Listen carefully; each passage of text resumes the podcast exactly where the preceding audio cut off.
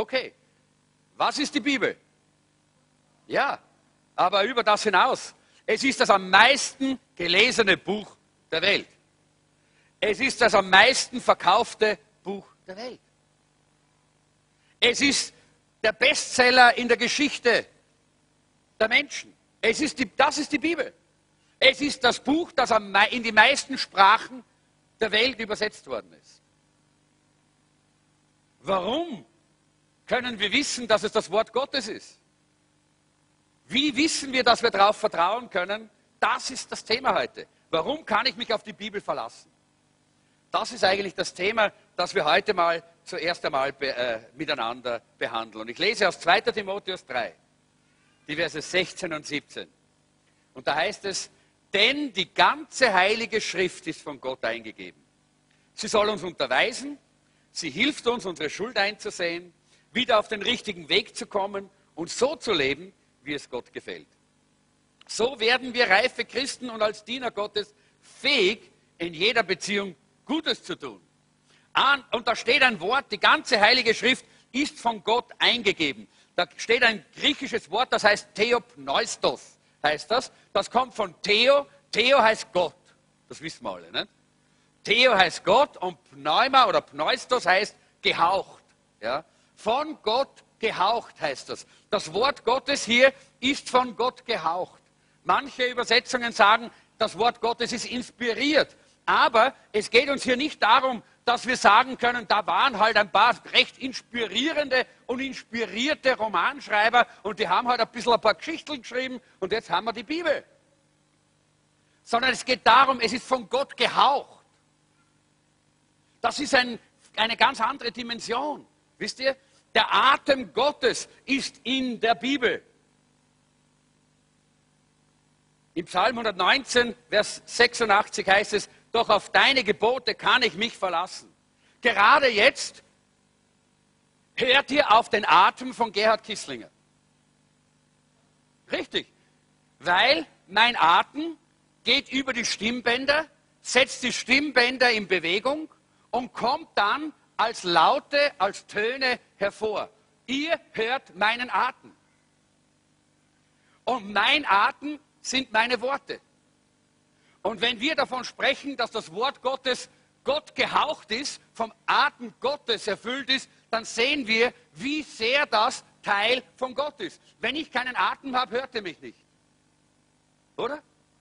Dann hört ihr nichts mehr. Dann ist sehr still hier. Und es ist so still hier, weil ihr habt alle scheinbar keinen Atem.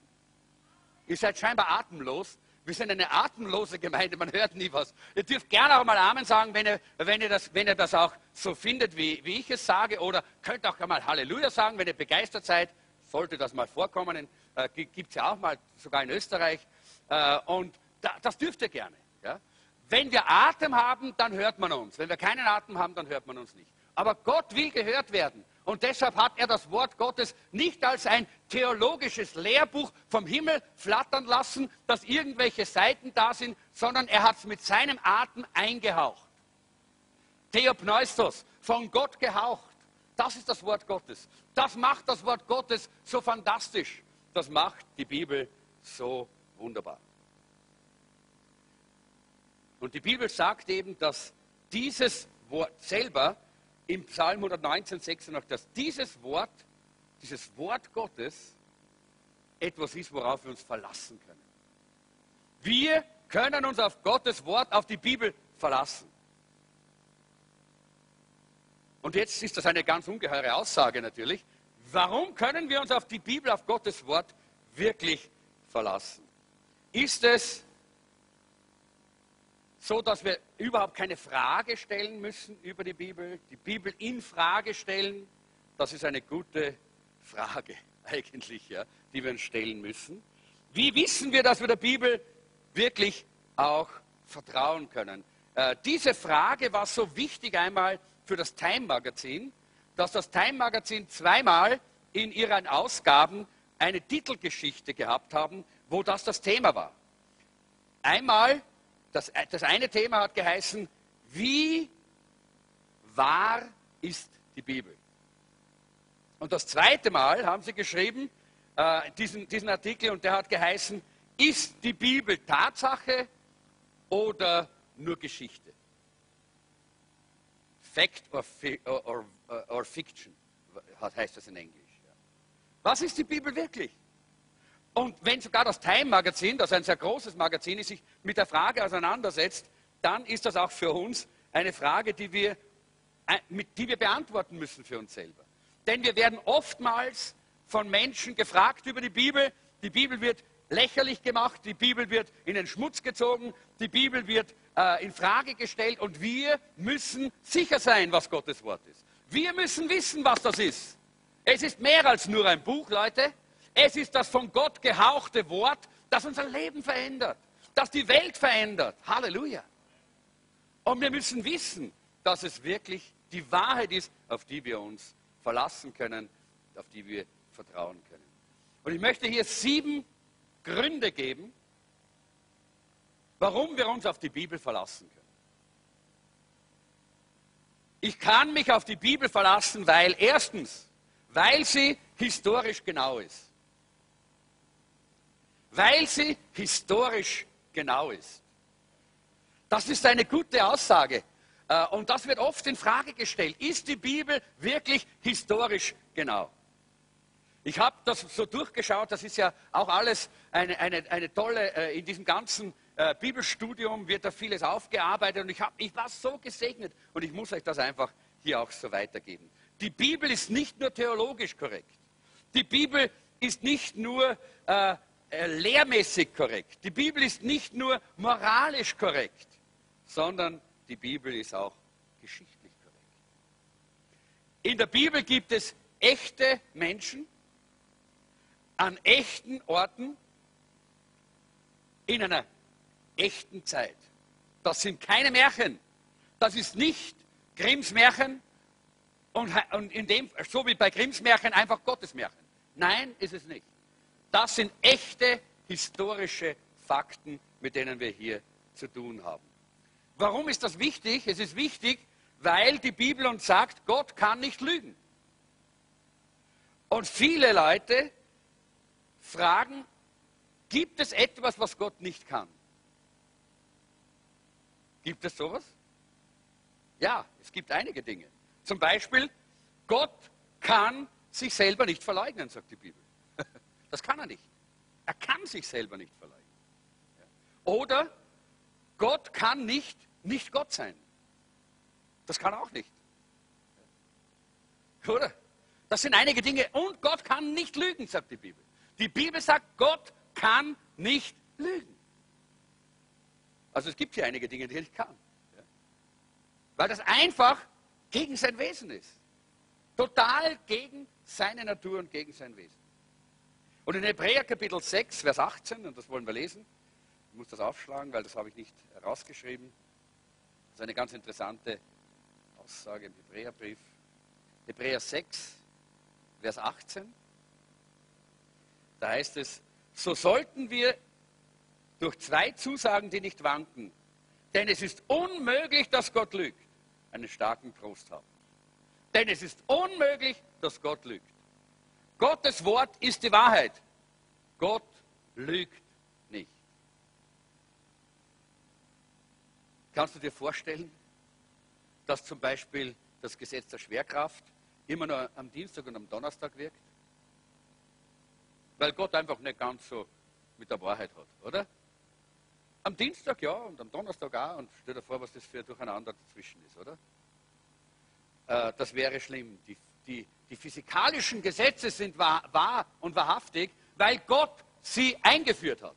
Gott hat sie eingeführt, sagt die Bibel. Er hat sie geschaffen, diese physikalischen Gesetze. Und deshalb, wenn in diesem Buch eine einzige Lüge ist, dann ist Gott nicht Gott. Dieses Buch, die Bibel, ist die Wahrheit. Und Gott ist der Gott der Wahrheit. Das ist so wichtig für uns. Leute, jetzt seid ihr so still und schweigsam geworden, weil ich immer geglaubt habe, die Bibel ist nur so halb, weil das ist die Sicht der Welt. Das ist die Sicht der Menschen rings um uns, die immer noch bibelkritisch das Wort Gottes versuchen, immer wieder zu verändern. Aber ich sage, das Wort ist die Wahrheit. Und wir werden das heute sehen. Warum? Wir werden heute die Beweise sehen und ich hoffe, ich schaffe es in dieser kurzen Zeit, euch rüberzubringen. Psalm 33,4, denn was der Herr sagt, das meint er auch so. Und auf das, was er tut, kann man sich verlassen. Halleluja. Ist nicht wunderbar? Das ist doch herrlich. Wer wisst ihr, sonst wären wir alle nicht errettet. Wenn, weil Gott hat gesagt, wenn wir ihn anrufen, dann hört er uns, dann hilft er uns, dann rettet er uns. Sonst wären wir alle nicht hier, wenn Gott nicht zu seinem Wort wirklich stehen würde. Und so geht es auch eigentlich mit der Geschichte. Und es ist die Frage, wie wissen wir, dass die Bibel geschichtlich auch wirklich äh, wahr ist und, und auch wirklich in, das in Ordnung ist. Äh, und das kann man einfach damit machen, dass man eben den, den, den Test macht, so wie man es bei guten Historikern auch wirklich macht. Äh, so, so, testen gute Historiker in, erster, in erster Linie irgendwelche Schriften, äh, die sie anschauen, äh, danach, ob das durch Augenzeugen geschrieben worden ist oder durch Augenzeugen, äh, die jemandem etwas erzählt haben oder durch jemanden, der was gehört hat von, von jemandem, der Augenzeugen gesehen hat oder in wie, in wie vielen Generationen später wurde das dann geschrieben. Und wenn wir uns anschauen, in der Bibel sind vorwiegend Augenzeugen. Erste Generation. Nicht Second Hand und Third Hand und fünfte, äh, fünfte Reihe, sondern erste Generation. Deshalb ist in der Bibel gute Geschichte. Moses war dort, wie, die, wie, wie das Rote Meer sich geteilt hat, oder? Und er schreibt darüber. Josua war dort, wie die Mauern von Jericho gefallen sind, und er schreibt darüber. Die Jünger von Jesus sind dort oben gesessen äh, in diesem Obersaal, als der Heilige Geist gefallen ist und der, der, der Wind gekommen ist und die, und, und die Feuerzungen da waren. Und sie haben darüber äh, berichtet. Wir sehen hier, Augenzeugen sind immer da. Sie haben den auferstandenen Jesus gesehen und sie berichten darüber. Matthäus war dort bei dem, was geschehen ist und er hat darüber geschrieben. Johannes war dort und er hat darüber geschrieben und Petrus war dort und er hat es dann dem Markus erzählt und der hat es aufgeschrieben. Lukas hat mit all den Augenzeugen geredet. Er war zwar selber nicht dort, aber er hat mit all den Augenzeugen geredet und hat das alles zusammengeschrieben. Zweite Generation. So genau ist die Geschichte der Bibel. Das ist, wie Historiker ein Buch untersuchen. Der andere Test oder die andere Prüfung der Geschichte, durch die wir wissen, dass die Bibel auch wirklich genau ist, ist die extreme Sorgfalt, mit der die Bibel kopiert oder abgeschrieben worden ist. Über die Jahrhunderte und die Jahrhunderte ist sie kopiert worden. Vielleicht habt ihr schon Leute gehört, die gesagt haben, ja, damals, die Originale, die waren wahrscheinlich wirklich, die waren genau, die waren in Ordnung. Aber später sind ja immer mehr Immer mehr Fehler haben sich eingeschlichen und immer die Leute haben das verändert beim Abschreiben, sind ihnen Dinge passiert und so. Habt, wer hat das schon mal gehört, dass Leute so reden? Wer hat mal selber schon so geredet und gedacht? Ja, falsch. Das ist ein, das ist ein totaler Irrtum.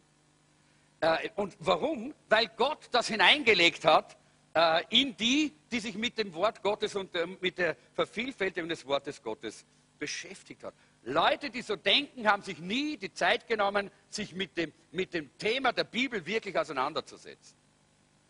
Die Schreiber, die, die, die, äh, diese, die kopiert haben, die das Alte Testament kopiert haben, äh, wenn, sie das, äh, wenn sie diese Schriftrollen abgeschrieben haben, dann haben sie das genauso getan, wie heute bei uns eine Xerox-Kopiermaschine das machen würde.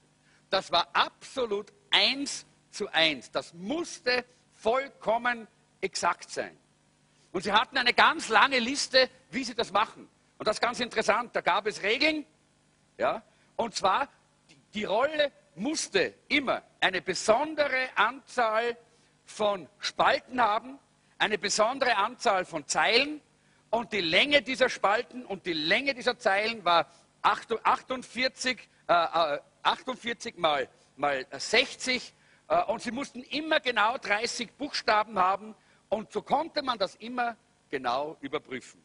Und um sicher zu sein, dass es immer richtig war, haben sie jeden, haben sie nicht Worte abgeschrieben, sondern Buchstaben. So genau haben sie es genommen. Und am Schluss haben sie es immer getestet, indem sie die Buchstaben gezählt haben und, und äh, multipliziert haben und dann musste immer die richtige Zahl herauskommen.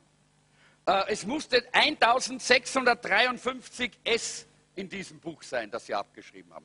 Und wenn 1654 herausgekommen ist, haben sie es zerrissen, haben es weggeworfen und haben wieder von vorne begonnen. So genau hat man das genommen. So genau waren die, die das Wort Gottes abgeschrieben haben, die es kopiert haben.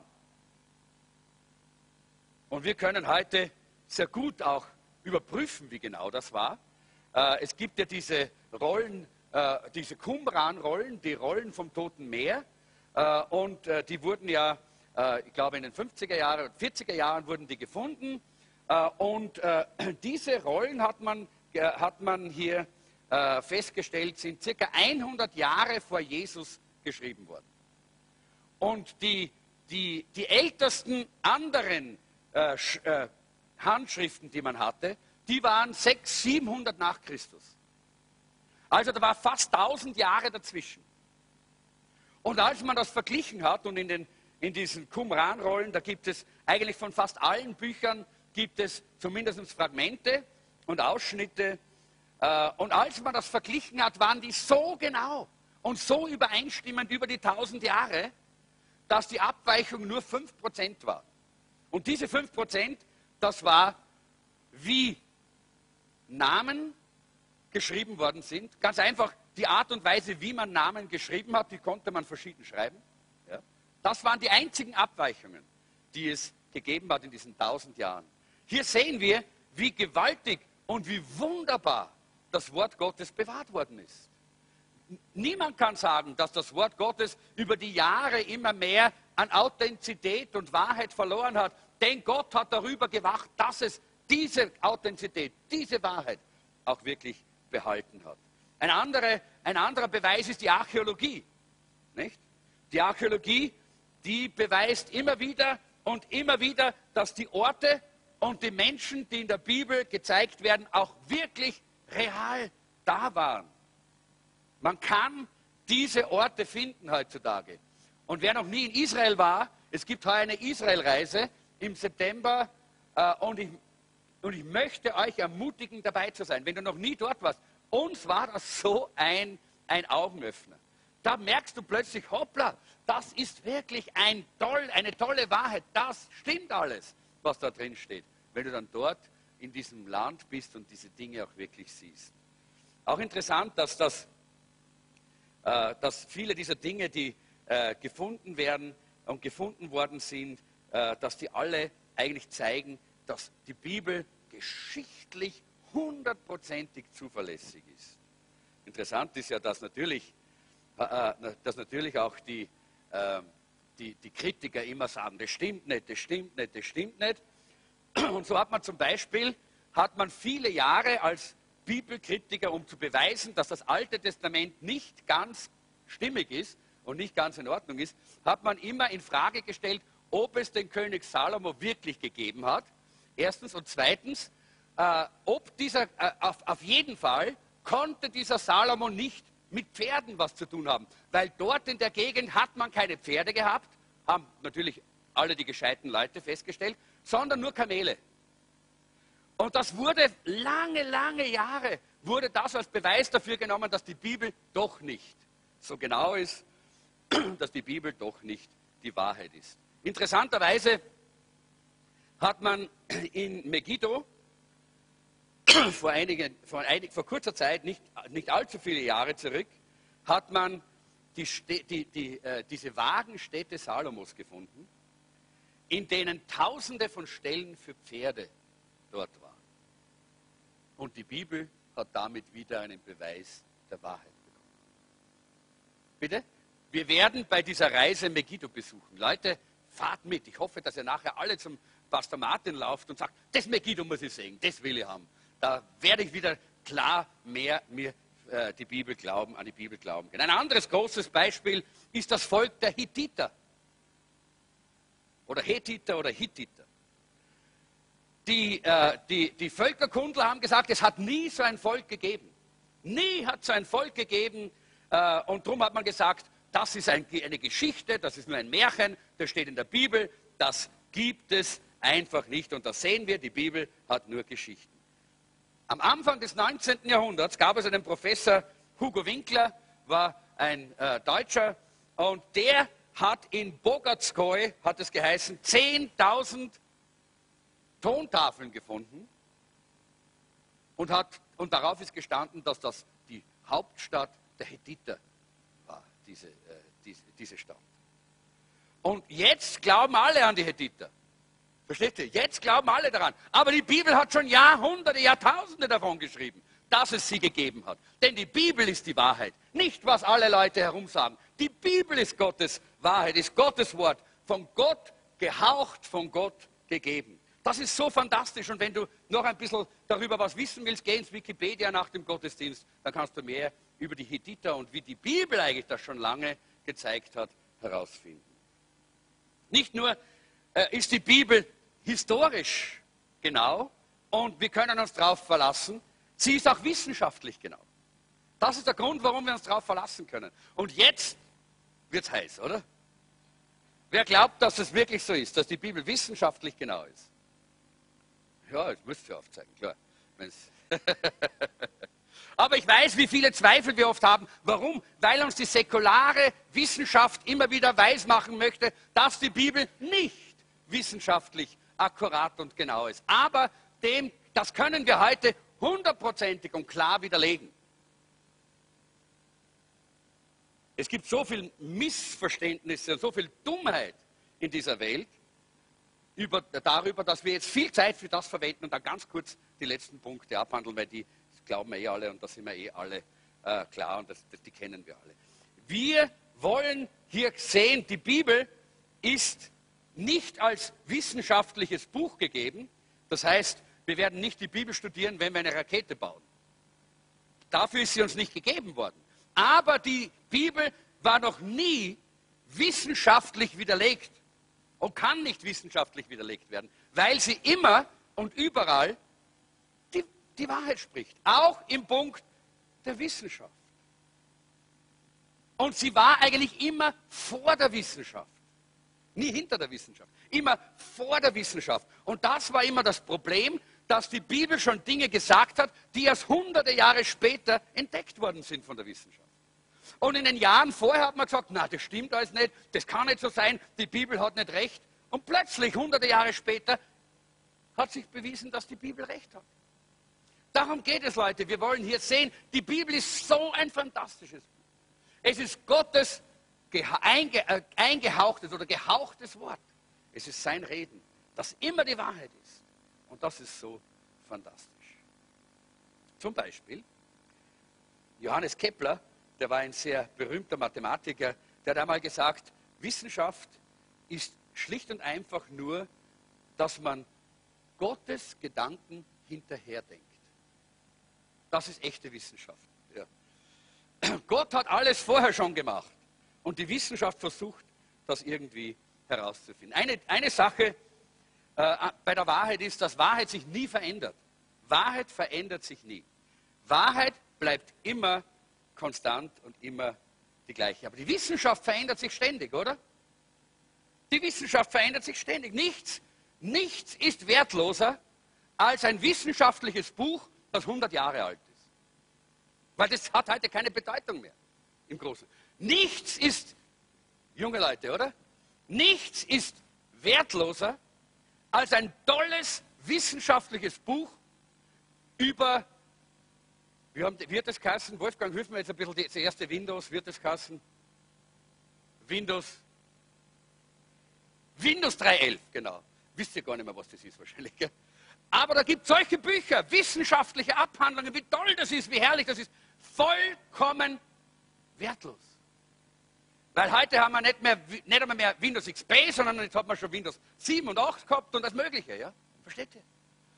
Alles wertlos, weil es sich überholt. Wissenschaft überholt sich selber, weil sie nicht die Wahrheit in sich hat, sondern immer nur der Wahrheit nachläuft, immer wieder eine Sequenz der Wahrheit entdeckt. Während die Bibel ist die Wahrheit. Das ist der Unterschied. Und das können wir auch hier sehen, das können wir uns auch hier ganz klar anschauen, wie sich da alle Dinge ändern. Ich war, war letzt, vor, einiger, vor einiger Zeit, war ich, was, zwei, drei Wochen ist es her, habe ich Rückenschmerzen gehabt und ich habe ich hab mich erinnert dran, vor einigen Jahren, wie ich auch so Rückenschmerzen gehabt habe, dann habe ich einfach, bin ich zum Arzt gegangen und dann habe ich gesagt, äh, ich habe da so weh und die hat mir ein Jaukerl gegeben, unser, unser äh, Ärztin, das war in, in, Ordnung, eine kurze Spritze und weg was. Bin diesmal hingegangen, gesagt, ich habe so Rückenweh, gehen Sie mal Spritze. Ich sage, das macht man mehr. Das macht man mehr, jetzt glaubt man mehr an das. Ja? Weil das kann ja, das kann sogar gefährlich sein, das tut man nicht mehr. Ja? Wissenschaft verändert sich. Ständig. Ständig. Was gestern war, ist heute nicht mehr und wird morgen wieder anders sein. Aber nicht das Wort Gottes. Das Wort Gottes bleibt immer gleich. Brauchen wir nur daran denken, was wir alles gelesen haben im Laufe unseres Lebens, was alles gut ist für die Gesundheit und heute ist es nicht mehr gut. Ja? Was gegen Krebs war und heute ist es krebsfördernd. Ja?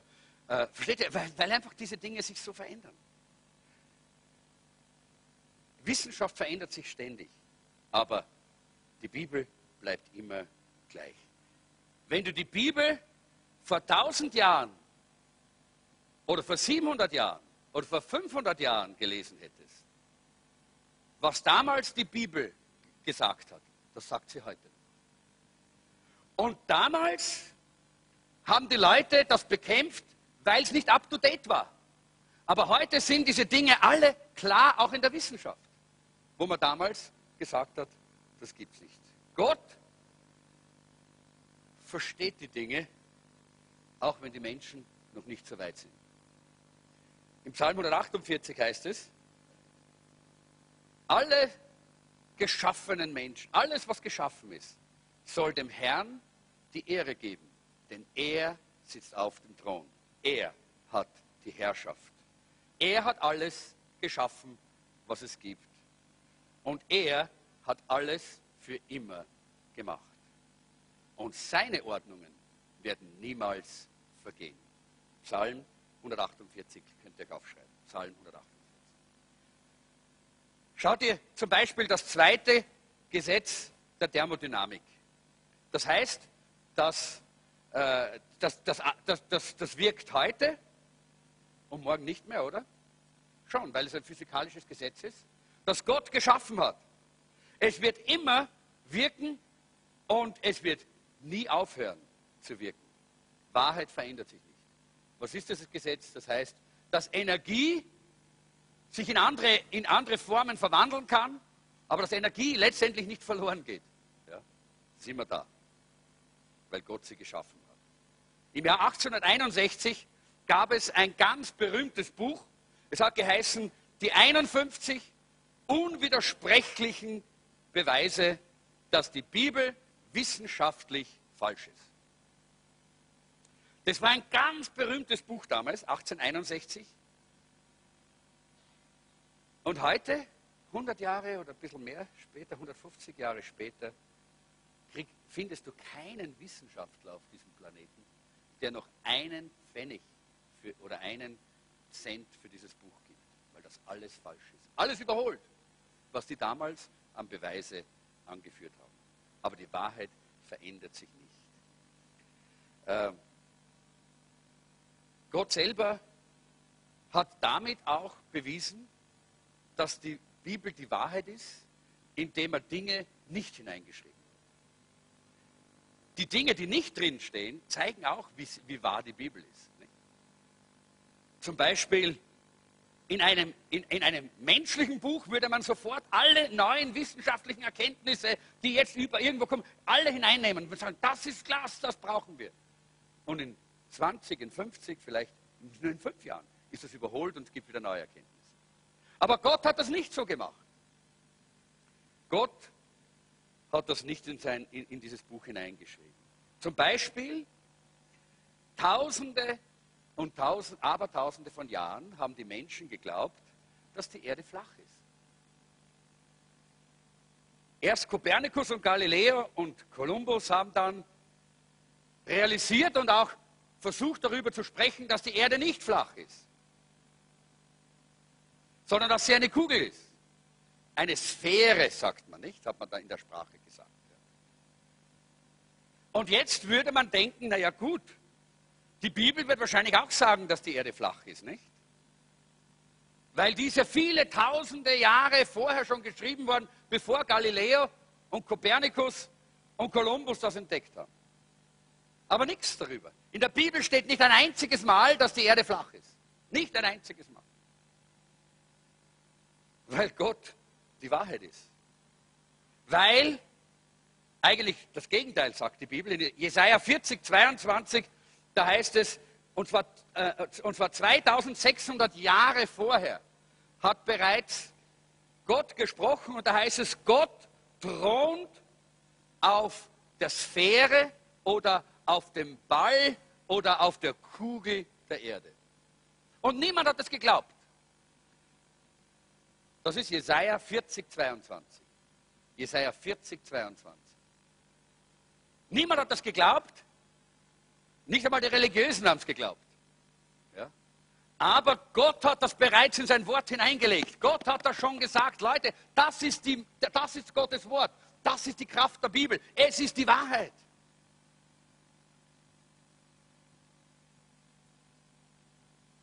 Gott hat es gesagt und es ist die Wahrheit.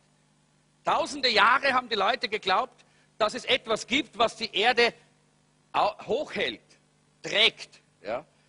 Verschiedene Kulturen haben es verschieden gesehen. Im Griechenland, die griechische Kultur hat das so gesehen, dass die ganze Erde von einem ganz großen Riesen, nämlich dem Atlas, getragen wird. Ja, das war, die, das war das, äh, die Art, wie sie das gesehen haben. Es gibt keinen Atlas in der Bibel. Warum? Weil es nicht die Wahrheit ist. Deshalb steht es nicht in der Bibel.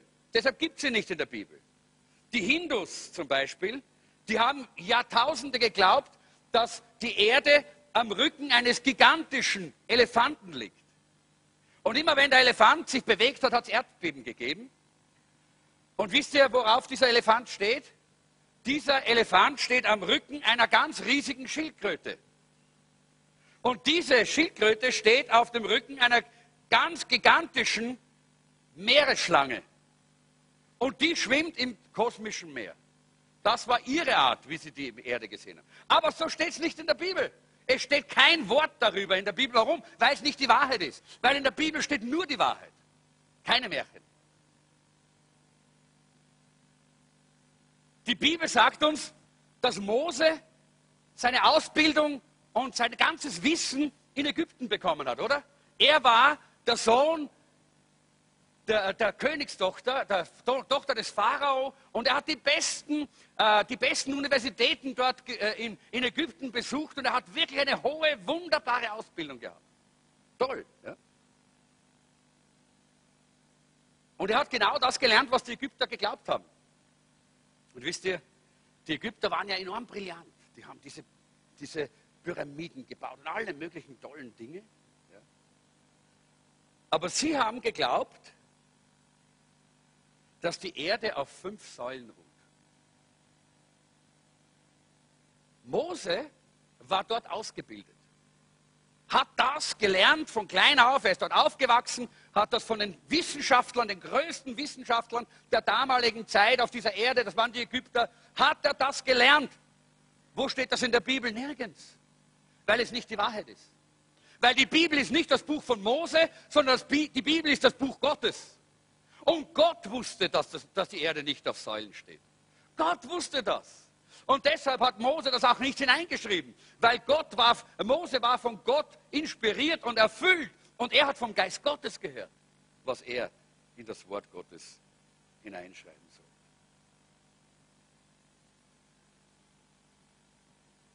Das, alte, das älteste Buch, das man äh, wahrscheinlich kennt, äh, das von Menschengedenken überhaupt, sagen auch die Wissenschaftler, ist das Buch Hiob.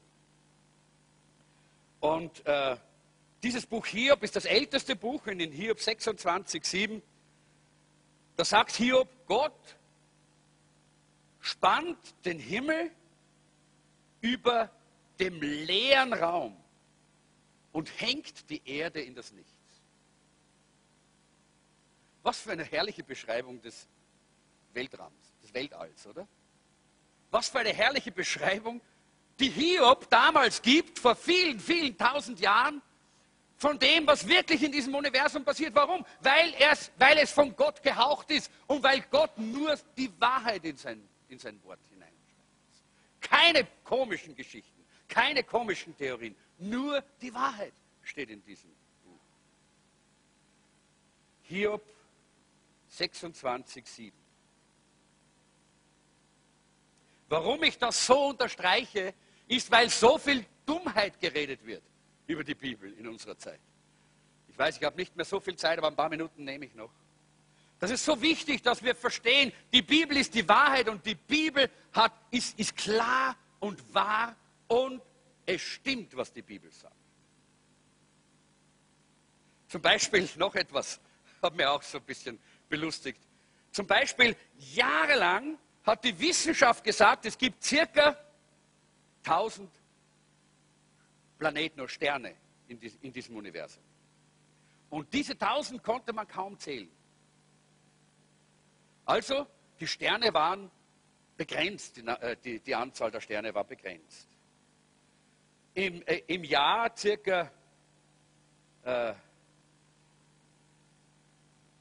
150 vor Christus, da gab es einen Mann mit Namen Hipparchus und der hat es noch einmal nachgezählt und hat eine sehr berühmte Dissertation geschrieben und hat gesagt, nein, das stimmt nicht. Es sind nicht 1000 Sterne, sondern es sind 1022 Sterne im Universum.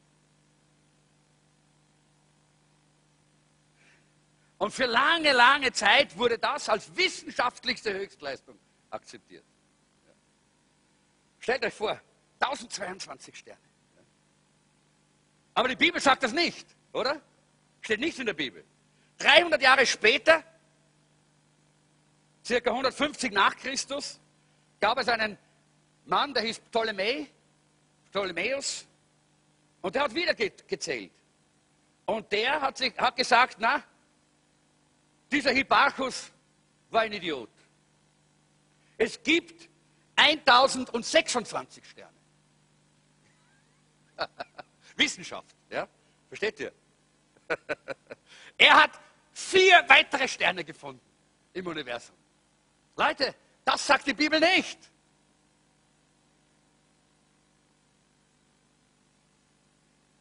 Vor kurzem gab es einen Artikel und es ist herrlich auch im Internet, diese Artikel zu lesen, wo jemand geschrieben hat, dass die Anzahl der Sterne im Universum unendlich ist.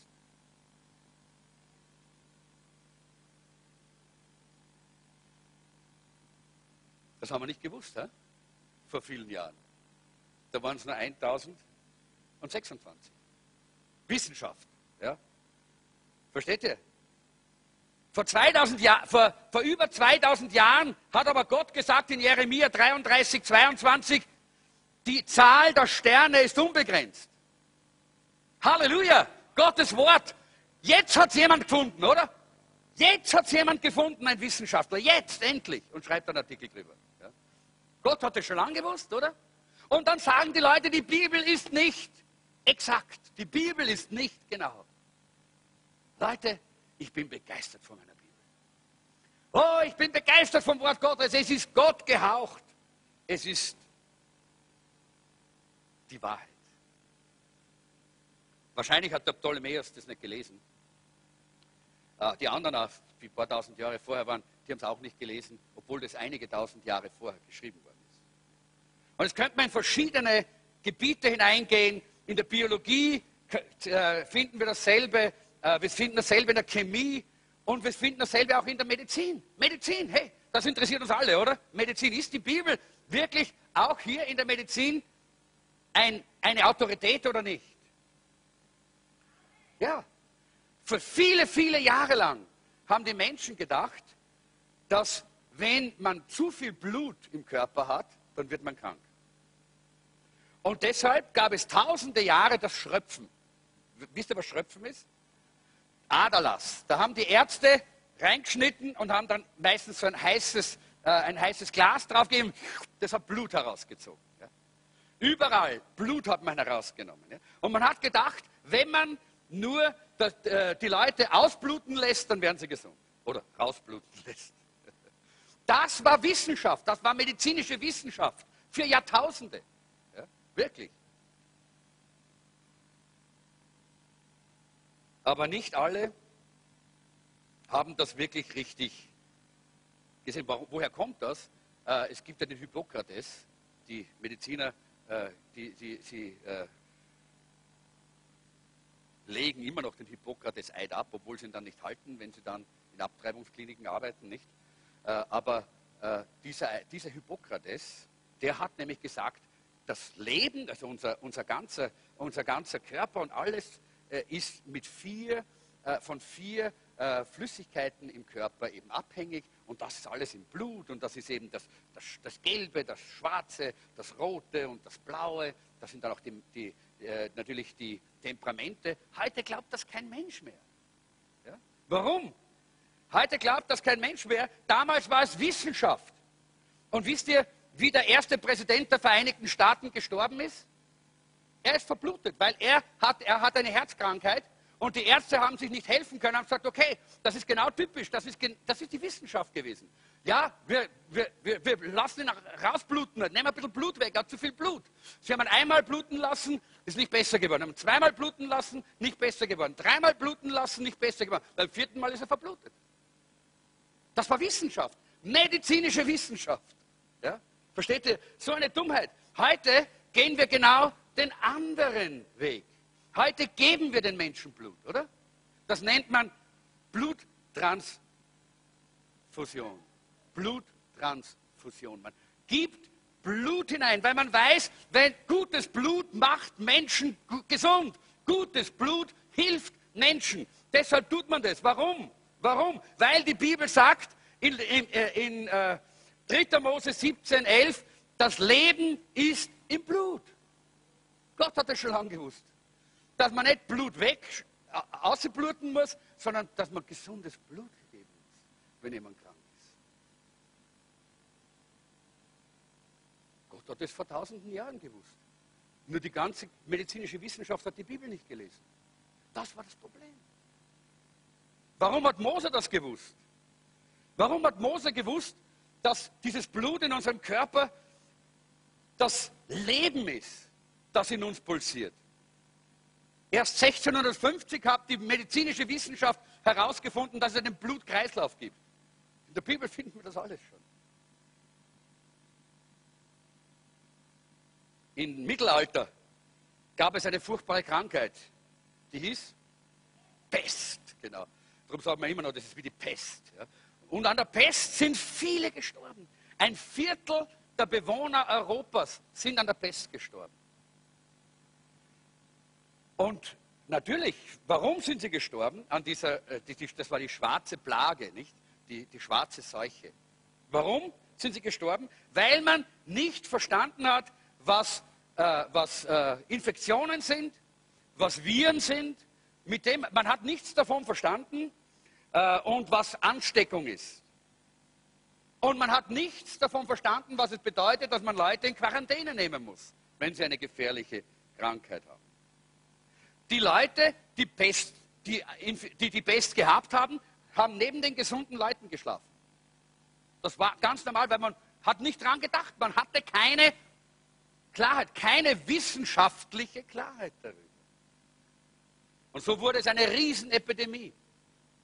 Eine Pandemie, sagt man heute. Und hat ein Viertel Europas ausgelöscht. Sie hätten die Bibel lesen sollen.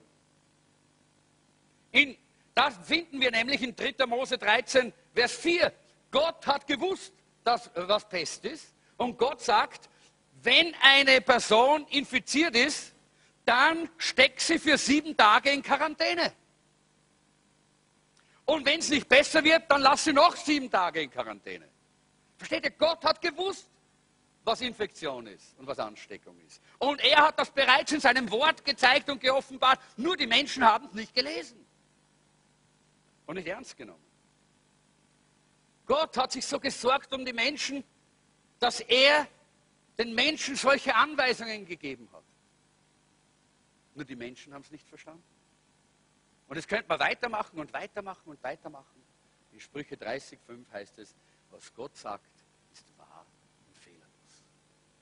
Leute, in dieser Zeit, wo ich mich mit diesem Thema so beschäftigt habe, habe ich gemerkt, noch, noch viel mehr gemerkt, was für ein toller Schatz das ist, den Gott uns hier gegeben hat. Was für ein herrlicher Schatz das ist, den wir von Gott bekommen haben in, unserer, in, in der Bibel, in unserem, in, unserem, in diesem Wort. In Psalm 12, Vers 7 heißt es, die Worte des Herrn sind reine Reden, in irdenem Tiegel, geläutertes Silber, siebenmal bewährt. Da gibt es keinen Irrtum. Da gibt es keine Unwahrheit im Wort Gottes. Drittens, wir können der Bibel trauen, weil sie prophetisch genau ist. Weil sie prophetisch genau ist. Nächste Folie bitte. Weil sie prophetisch genau ist. Was bedeutet das? Das bedeutet, es gibt so viele Verheißungen in dem Wort und alle Verheißungen des Wortes werden wahr. Viele, hunderte Verheißungen sind bereits erfüllt und einige warten noch darauf, erfüllt zu werden. Und die werden erfüllt, denn Gott steht zu seinem Wort. Und wir können das auch, jetzt könnten wir eine lange, äh, einen langen Test machen, eine, eine, eine, äh, wir könnten das beweisen, einen langen Beweis antreten, nur alleine mit der Kreuzigung Jesu. Ihr kennt das, ihr wisst das. Die messianischen Prophetien im Alten, im Alten Testament, schon David, der hunderte Jahre vorher über die Kreuzigung spricht und beschreibt, wie die Kreuzigung vor sich geht, da haben die Römer noch gar keine Kreuzigung gehabt. Ja? Er spricht auch nicht von Kreuzigung, er, er, er beschreibt sie nur. Ja? Und genau da sehen wir, wie Gott alles vorweist und alles zeigt in einer prophetischen Weise. Und das, was er zeigt, das geschieht. Alleine diese Verheißungen, diese 300 Prophetien, die eingetroffen sind bei Jesus, die Wahrscheinlichkeitsrechnung, dass die auf eine Person zufällig zusammengetroffen sind, ist so dermaßen groß, dass man die Zahl nicht mehr aufschreiben kann. So groß ist es. Diese Wahrscheinlichkeit, so gering ist diese Wahrscheinlichkeit. 2. Petrus 1, Vers 2, denn niemals wurde eine Weissagung durch menschlichen Willen hervorgebracht, sondern vom Heiligen Geist getrieben haben die heiligen Menschen Gottes geredet. Während der biblischen Zeiten wollte niemand Prophet sein. Warum? Weil da musste man genau sein. Du hast nur einmal eine falsche Prophetie gegeben. Und dann bist du gesteinigt worden. Gott hat dafür gesorgt, dass das, was gesagt wird, auch wirklich die Wahrheit ist. Dass das, was hier weitergegeben wird in seinem Wort, auch wirklich stimmig ist. Und ganz genau auch dem Willen und dem Wort Gottes und dem Plan Gottes entspricht. Matthäus 56, äh, 26, 56 sagt, das alles aber ist geschehen, damit die Schriften der Propheten erfüllt würden. In der Offenbarung 22, 6. Und er sprach zu mir, diese Worte sind gewiss und wahrhaftig. Und der Herr, der Gott der heiligen Propheten, hat seinen Engel gesandt, um seinen Knechten zu zeigen, was in Bälde geschehen wird. Prophetisches Wort. Viertens, wir können der Bibel trauen, weil sie thematisch geeint ist. Ah, das steht, steht, eher, steht in, eurem, in euren Unterlagen. Braucht ihr nicht. Da braucht ihr euch jetzt nicht mehr darum kümmern, dass das, was ich jetzt sage, steht alles in euren Unterlagen. Wir können der Bibel trauen, weil sie thematisch geeint ist. Das heißt, wir haben hier ein, ein, ein Buch, das über 1600 Jahre hinweg geschrieben worden ist. Ein Buch, das von vielen verschiedenen Menschen geschrieben worden ist, nämlich 40 verschiedene Menschen aus verschiedenen Alter, verschiedenen äh, Lebenssituationen, in, auf verschiedenen, drei verschiedenen Kontinenten, in drei verschiedenen Sprachen und über, über 1600 Jahren. Und dieses Buch hat ein einziges Thema. Von Anfang bis zum Ende geht es um Erlösung. Gott will erlösen. Gott will befreien. Gott ist unser Erlöser. Das kann kein, kein, kein Mensch so machen. Das ist unmöglich. Das ist einfach unmöglich. Jedes andere Buch, das es gibt, auch die heiligen Bücher, ja, ist von einer Person geschrieben. Der Koran ist von Mohammed geschrieben. Äh, die, der, die, äh, dem Konfuzius seine Schriften sind von ihm geschrieben. Dem Buddha seine Schriften sind von ihm geschrieben. Aber hier gibt es ein Wunder, ein Wunder. Über 40 Leute, die das geschrieben haben. 40 Leute, die, mit, äh, mit, die, äh, die, die ein Thema haben, sich nicht gekannt haben, die nicht miteinander per Handy oder per Skype oder, oder per E-Mail äh, in irgendeiner Weise verbunden waren. Nein, sie kannten einander nicht einmal. Und alle ein Thema. Theopneustos, Gott gehaucht. Das ist es. Geschrieben von Königen und von, von Gefangenen, geschrieben von einfachen Leuten und von hochstehenden Wissenschaftlern. Und alle ein Thema. Erlösung, Erlösung, Erlösung, Erlösung,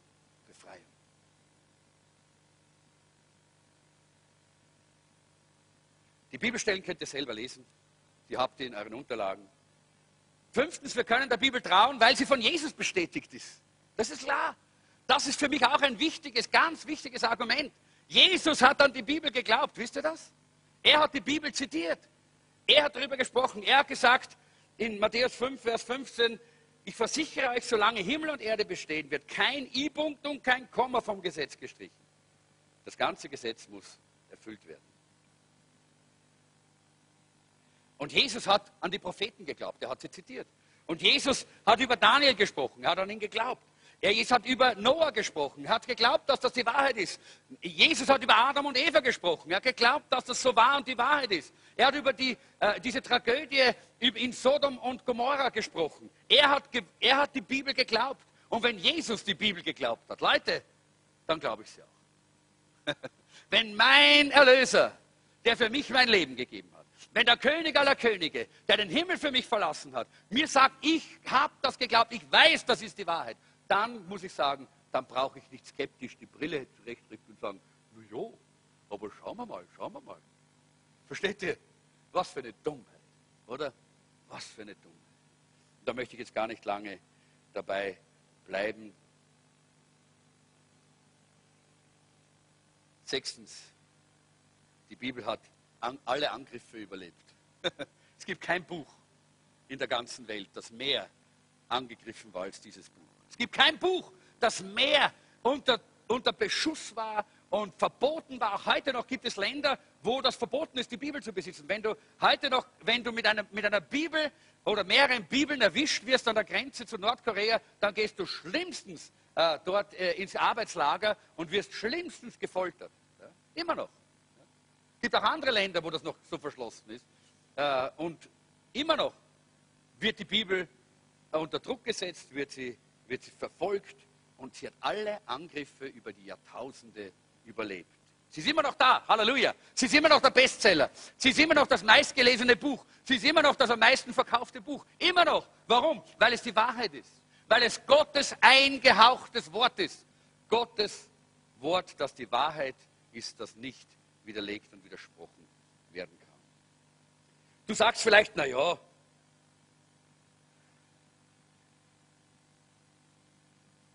Ich glaube nicht ganz dran. ob du dran glaubst oder nicht, das ist die Wahrheit. Die Wahrheit bleibt die Wahrheit, ob du es glaubst oder nicht. Bist du, bist du übereins mit mir? Ja? Wer ist da übereins mit mir? Ja? Genau. Es gibt Leute, ich könnte sagen zum Beispiel zu dir, naja, ich, ich glaube nicht so ganz an die, an, die, an die Schwerkraft. Ich glaube nicht so richtig. Ja?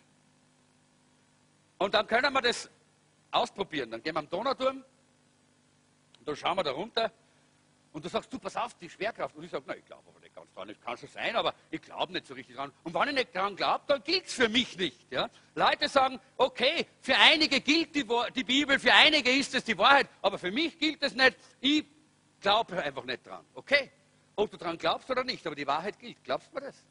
Wenn du am Donauturm bist und du sagst, na ja, ich glaube einfach nicht dran und darum gilt es nicht für mich, und dann jumpst du da hinunter, aber ohne, ohne den, den Gummistrick, ja? also nicht das Bungee-Jumper. Dann wirst du immer noch schön unterwegs sein und kannst immer noch sagen, ich glaube es nicht, ich glaube es nicht. Aber irgendwann einmal wird deine Nase dort unten ankommen. Und dann ist es zu spät, um, um, um das noch zu korrigieren. Und viele Menschen haben das Wort Gottes so behandelt und haben gedacht, naja, ich nehme das, was ich will, und das eine glaube, das andere glaube nicht, das gilt dann nicht für mich. Leute, das stimmt nicht. Das ganze Wort Gottes ist uns gegeben. Das ganze Wort Gottes ist uns gegeben, dass es uns verändert, dass es uns erfüllt und dass es, uns, dass es in unserem Leben etwas bewirkt. Die Frage ist, in Johannes Kapitel 8, Vers 31, ich weiß nicht, wo das bei euch steht, das ist, das ist der siebte Punkt, ja. sie hat verändernde Kraft. Sie hat verändernde Kraft. Der Apostel Paulus sagt in Römer Kapitel 1, Vers 16, sagt er, ich schäme mich des Evangeliums nicht, denn es ist eine Kraft Gottes, die selig macht. Halleluja. Das, das ist die Bibel, das ist Gottes Wort. Es ist eine Kraft. Es ist nicht nur ein Buch, es ist mehr als ein Buch. Es ist nicht nur, sind nicht nur Worte, es ist das Gott gehauchte Wort, die Wahrheit, die unser Leben verändert, unser Leben segnet. Das ist so wichtig. In Johannes 8, Vers 31 und 32, äh, da sagt Jesus, wenn, äh, wenn ihr euch nach meinen Worten richtet, seid ihr wirklich meine Jünger. Ihr werdet die Wahrheit erkennen und die Wahrheit wird euch frei machen. So wichtig. Da kommt dann diese Frage, diese wichtige Frage. Nach was richten wir uns? Was wird die Autorität für mein Leben sein? Und das ist der Schlussgedanke für heute. Was ist die Autorität deines, äh, für, äh, für, dein, für dein Leben? Glaubst du alles, was in der Zeitung steht? Glaubst du alles, was im Fernsehen kommt? Glaubst du alles, was im Internet geschrieben wird? Gut so. Glaubst du alles, was in der Bibel steht? Warum ist dann deine Autorität viel mehr das Fernsehen, viel mehr, das, äh, viel mehr die, äh, die Zeitung, viel mehr das Internet als das Wort Gottes? Warum richtest du die Lebensbereiche aus nach den Dingen dieser Welt, so wie die Leute das äh, bringen? Was Lüge ist, was Ver Verblendung ist. Oftmals einfach, weil sie es nicht wissen oder nicht wissen wollen, weil sie das Wort Gottes ablehnen. Warum nicht die Bibel im Zentrum? Warum ist, soll nicht das die Autorität sein für dich? Damit es diese Autorität sein kann, musst, musst du dich damit beschäftigen, musst du es lesen. Die fundamentale Frage, die ich dir stelle, und damit schließe ich, ist, willst du dich entscheiden, dass die Bibel deine Autorität wird?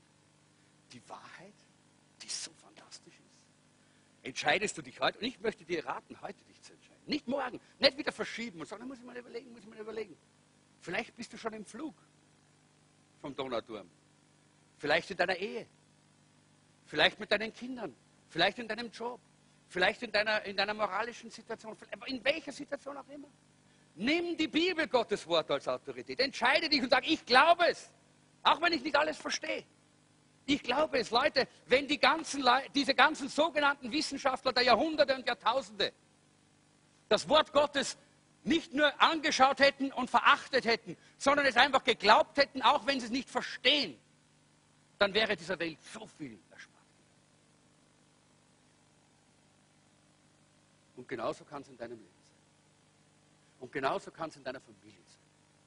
Und genauso kann es in unserer Gemeinde sein. Und deshalb haben wir diese 40 Tage mit dem Wort, damit wir verstehen, wie wir das Wort Gottes als Zentrum, als Standard, als Autorität in unser Leben hineinnehmen können. Und ich möchte, dass wir aufstehen. Und wir werden diesen letzten Vers hier, zwei Verse noch lesen. Der erste sagt, passt euch nicht dieser Welt an, sondern ändert euch, indem ihr euch von Gott völlig neu ausrichten lasst. Nur dann könnt ihr beurteilen, was Gottes Wille ist, was gut und vollkommen ist und ihm gefällt. Das ist dieser, diese, diese Entscheidung. Das ist das Umschalten. Schalte heute um. Nicht, was die Welt sagt, nicht wie die Welt denkt, nicht wie die Welt die Dinge sieht, sondern wie Gott es sieht. Schalte um. Und als letztes, Kolosser 3, Vers 16, lasst das Wort Christi wohnen. Das Wort wird dich verändern. Wenn du diese 40 dich entscheidest, diese 40 Tage treu dabei zu sein, in den Gottesdienst zu kommen, die Predigten zu hören, in, die Live-Gruppe zu gehen und dort zu studieren, wie man das Wort ins Wort hineinkommt, dann wirst du verändert werden. Ich sage es dir. Ich verspreche dir, nach 40 Tagen bist du ein veränderter Mensch, weil das Wort Gottes verändert uns. Das Wort Gottes hat Kraft. Es hat Macht, unser Leben zu verändern, unsere Situation zu verändern, unser Land zu verändern, unser Volk zu verändern, unsere Gemeinde zu verändern. Ja, Halleluja. Das Wort Gottes ist wahr und wir können darauf vertrauen. Es ist die Wahrheit, wir müssen es nicht anzweifeln. Und wir können es lernen als das Instrument und das Fundament unseres Lebens zu nehmen. Lass uns miteinander beten. Danke, Jesus. Halleluja. Danke, Herr. Ich habe es nicht geschafft, all das zu sagen, was auf meinem Herzen brennt und mich bewegt, wenn ich an dein Wort denke. Ich kann nur sagen, danke Herr. Danke Herr, dass du so ein wunderbarer Gott bist, der uns dieses Wort gehaucht hat, der uns dieses Wort geschenkt hat. Dieses Wort, das Wahrheit ist. Dieses Wort, dem niemand und nichts widerstehen kann. Dieses Wort, das so fantastisch ist, dass wir es nicht mit dem Verstand begreifen können. Oh Gott, ich danke dir. Oh Herr, ich danke dir. Heiliger Geist, komm. Heiliger Geist, komm und lege du in die Herzen aller, die hier sind und derer, die beim Internet äh, auch zuschauen und derer, die, die das noch sehen werden und mit denen wir reden, lege diese Sehnsucht hinein, in dein Wort hinein zu dringen, dein Wort zu verstehen, dein Wort als Grundlage, dein Wort als Richtschnur, dein Wort als Autorität im Leben zu haben. Oh komm her, oh komm her. Herr, lass unser Herz brennen für dein Wort. Und ich bitte besonders für diese 40 Tage. Heiliger Geist, komm. Sprich zu uns. Öffne die Dimensionen des Himmels für uns. Lass das Wort so lebendig werden, dass wir überwältigt werden von dem, was du tust, an Wundern und Zeichen und an herrlichen Dingen. Halleluja. Ich möchte hier schließen, weil ich glaube, dass es genug ist. Es waren sowieso schon über eine Stunde und ich habe das aber nicht kürzer machen können, es war zu gut. Oder? Oder? War's gut? Ja? Amen. Halleluja. Das ist wichtig. Nicht meine Worte, sondern das Wort ist gut. Versteht ihr? Darum geht's.